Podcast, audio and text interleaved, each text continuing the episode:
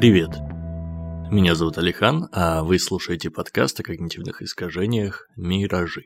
Всем, кто лайкает, советует друзьям, пишет в Инстаграме, подписывается и все такое, респект и моя глубочайшая благодарность. Это 15-й номерной эпизод «Миражей», и как-то само так сложилось, что каждый пятый эпизод я рассказываю не о когнитивных искажениях, а о чем-то более глобальном. Сегодня в роли более глобального выступает теория перспектив Канемана и Тверски, за которую Канеман, между прочим, в 2002 году получил Нобелевскую премию по экономике. Тверский бы, наверное, получил тоже, но он к тому времени умер.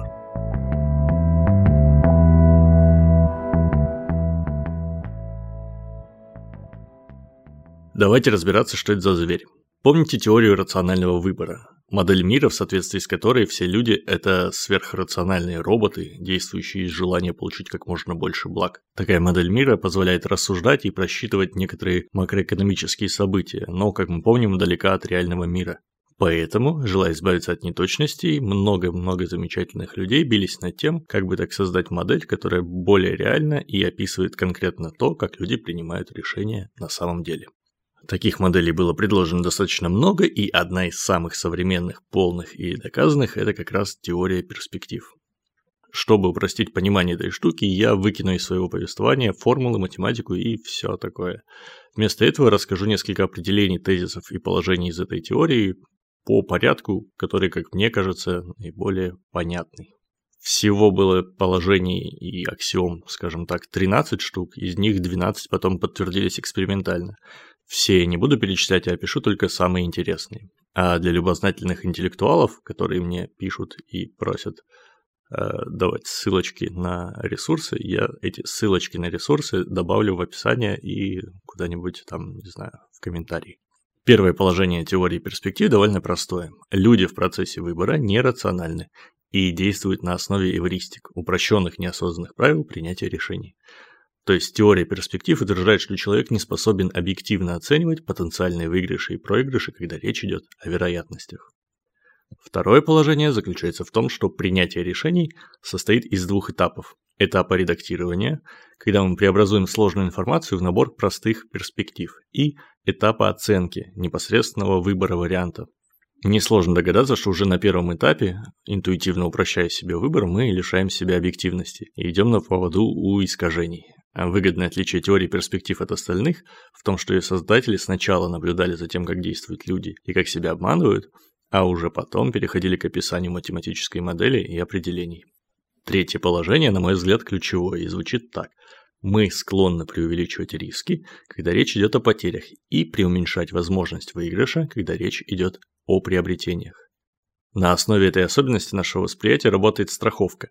Нам кажется более резонным вариант, в котором мы гарантированно теряем небольшую сумму страхового взноса, потому что мы преувеличиваем вероятный риск больших потерь. А если бы страховка была рационально выгодна для тех, кто ее пользуется, страховые компании бы разорились. А теперь пример по поводу выигрышей. Представьте, что вам предлагают выбрать из двух вариантов. Вы можете гарантированно забрать 500 рублей или подбросить монетку. Орел заберете 1000, решка не заберете ничего. Математическое ожидание в обоих случаях одинаковое – 500 рублей. И человек абсолютно рациональный, если бы такой был, сказал бы, что эти варианты вообще одинаковые. На деле же мы скорее заберем гарантированную сумму, потому что преуменьшаем вероятность выигрыша в вопросах потенциального заработка. Оба случая объясняются неприятием потерь. Об этом мы недавно разговаривали в одном из эпизодов.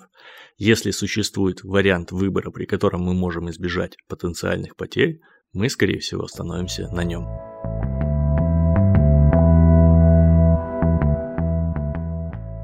Кроме того, теория перспектив предлагает учитывать особенности того, кто выбирает. Для миллионера потенциальный заработок в 10 тысяч долларов не то же самое, что для небогатого человека. Начиная с какого-то момента радость от приобретения перестает увеличиваться вместе с размером приобретения. Например, выиграть в лотерею миллион долларов – это не все равно, что выиграть 10 долларов.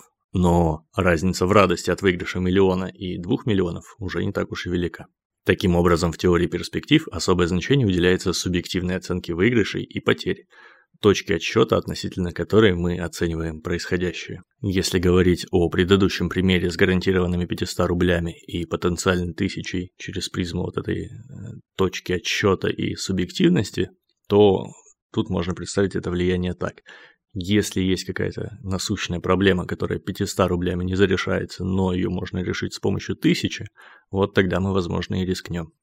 Еще одна важная сторона, которая учитывает теория перспектив, это то, как мы оперируем информацией. В соответствии с эвристикой доступности, мы склонны считать ту информацию, которой обладаем достаточной для того, чтобы принимать решения, даже если совсем немного. Похожим образом наше сознание поступает, когда во время сравнения вариантов сталкивается со сложными критериями оценки. Мы предпочитаем отвечать на простые вопросы, отбрасывая сложные, требующие знаний и вычислений. Например, сравнивая участки земли для покупки, мы можем оказаться в ситуации, когда различается только цена и, например, характеристики грунта.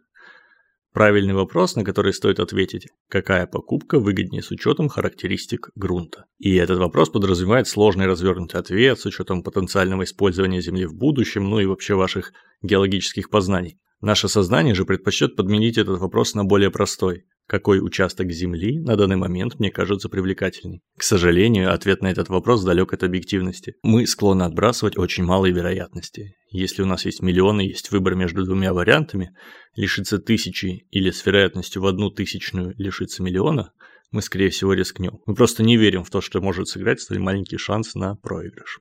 Ну и, наконец, последнее искажение из теории перспектив, о котором я сегодня хочу рассказать, это снижение чувствительности к потерям. Чем больше мы теряем, тем меньше мы ощущаем дополнительно потерянные деньги. Эта особенность нашего восприятия заставляет инвесторов все больше и больше вкладывать в нерабочие проекты, а азартных лудоманов ставить все больше и больше в попытках отыграться. Искажение тесно связано с эффектом невозвратных потерь, о котором у меня есть отдельный эпизод, можете послушать, если забыли.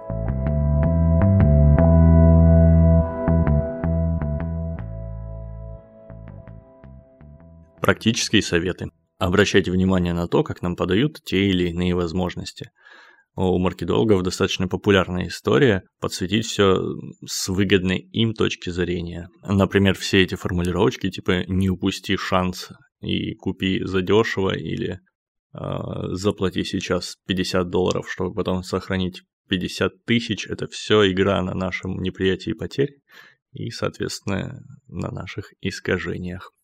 Выбирая из нескольких вероятностных вариантов, попробуйте сформулировать их в виде математических ожиданий. Да, это занудно, да, это требует каких-то усилий и, может быть, посидеть немножко с калькулятором, зато вы э, обезопасите себя от ошибки. Если вы хотите себя в чем-то замотивировать, попробуйте разную аргументацию в виде возможных приобретений и в виде потерь. Для кого-то сработает радужные перспективы, а для кого-то страх что-то потерять. Это был подкаст о когнитивных искажениях «Миражи» и я, Алихан. Спасибо, что дослушали до конца. Подписывайтесь на подкаст на всех подкаст-платформах и в соцсетях. Ставьте лайки, советуйте друзьям и будьте объективными. Всего вам доброго.